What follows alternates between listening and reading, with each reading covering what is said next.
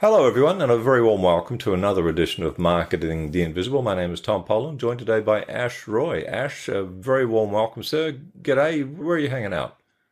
I'm hanging out in Sydney at the moment. Sydney, Australia, just a few hours south of where we are in Noosa on the beautiful Sunshine Coast. So all locked down in COVID nineteen, which is which is okay for us online marketers in a way.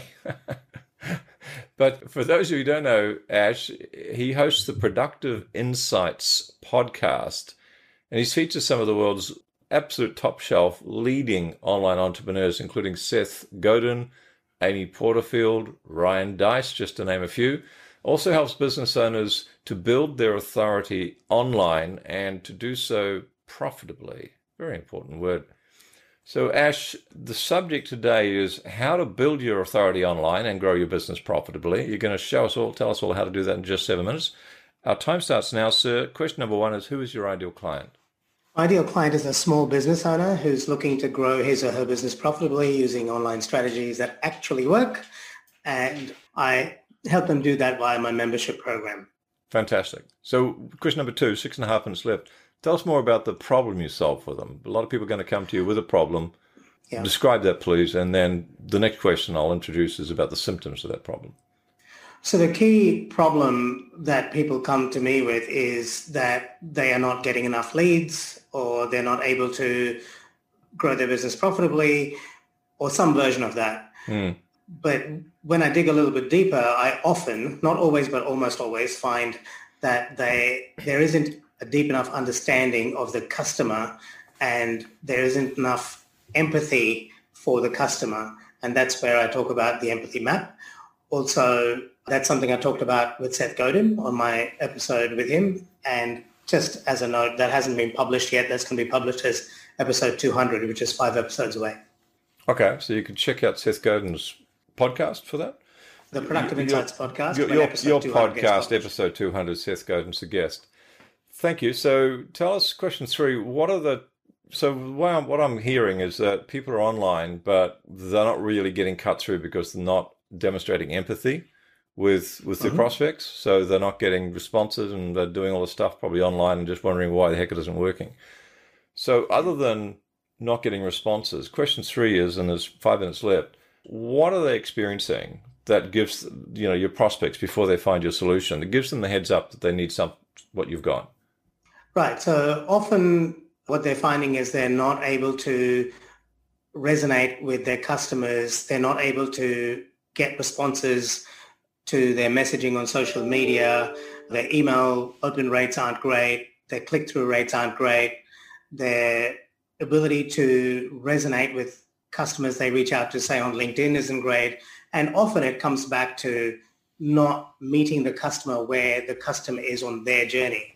So an analogy okay. is when I spoke to Joe Pulizzi, the founder of Content Marketing Institute on episode 75, we used a washing machine analogy, which is if I'm manufacturing washing machines and I'm say General Electric and I'm creating this content about how our washing machines are the best in the world, made of surgical steel, et cetera, et cetera. Whereas Tom Poland, who wants to buy a washing machine, doesn't care that my washing machines are made of surgical steel. He just wants to know what's the difference between a front loader and a top loader. And because, let's say I'm Whirlpool and I empathize with Tom, I understand him deeply, I create content that talks about front loader versus top loader. And I have this beautiful article which has got this slider and everything and asks them all these questions. How many people in your family? Do you use delicate washes, whatever? And it then recommends exactly what kind of washing machine he should buy which is the question that needs to be solved leading to the purchase decision. Who's he more likely to buy the washing machine from? Probably Whirlpool. So this is where empathy comes in and it's a slightly nuanced, different angle that makes all the difference. Perfect. Thank you. Question four and three minutes left. People are going to be noticing that they're not getting a response and they're going to try to do stuff. So what are some of the common mistakes that people make before they find your empathy related solution? Often they're trying to implement automated solutions, marketing automation, which is important, but I think that needs to be done after there is a deep empathy for the customer. Right. Because if you automate a broken approach, yeah. you're just going to get a faster broken approach. And if you're going to hurt your customers or annoy them with your messaging that's not targeted, you're just going to hurt your brand at a faster rate. So that's how they come into contact with me often. And full disclosure, I am guilty of the same. I'm not perfect. I've made the same mistakes and I'm constantly learning. I don't think you can empathize enough. You can you got to keep learning about your customer and doing empathy maps uh, at least once a month, in my view. So that's how they arrive at my membership program. Does okay. that answer the question? More than. Thank you. Question five. Two minutes left. One valuable free action that an audience member could take that's going to not solve the whole problem, but just take them a step in the right direction. First step to me is develop a deep empathy for your audience and then from there, try and be as generous as you can in terms of a solution. And I've talked at length about it on my episode 117, and there's a little bit of a cheat sheet there as well on how to create your empathy map. And you can find out more at productiveinsights.com forward slash 117. Perfect. Thank you. And one and a half minutes left. Question six. One valuable, well, I guess another valuable resource that we could direct people to It's going to help them even more my nine-step business growth mind map, which is also available on my website. It's productiveinsights.com forward slash subscribe. Beautiful. And very briefly, it starts off by getting clear on your mission, then creating an empathy map for your customer, then understanding the problem that the customer is trying to solve, ideally through a video conversation, then understanding how your product or service solves the problem, then making a few sales personally so that you can understand the trigger words and the key levers to make the sale, then and only then building your automation, understanding your key metrics, and then building your authority using YouTube or podcasting or whatever, and then refine and repeat the first eight steps. Sounds terrific. Productiveinsights.com forward slash subscribe. Go get the mind map. And I love the context you give and the empathy. It's got it's got that umbrella view of the vision and the mission, etc.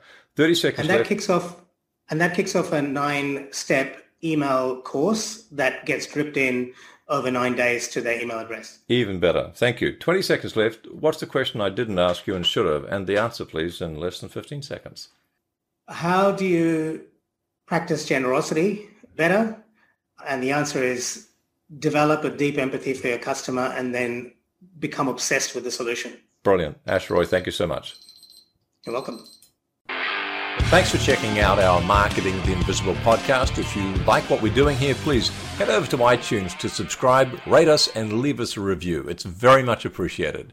And if you want to generate five fresh leads in just five hours, then check out www.5hourchallenge.com.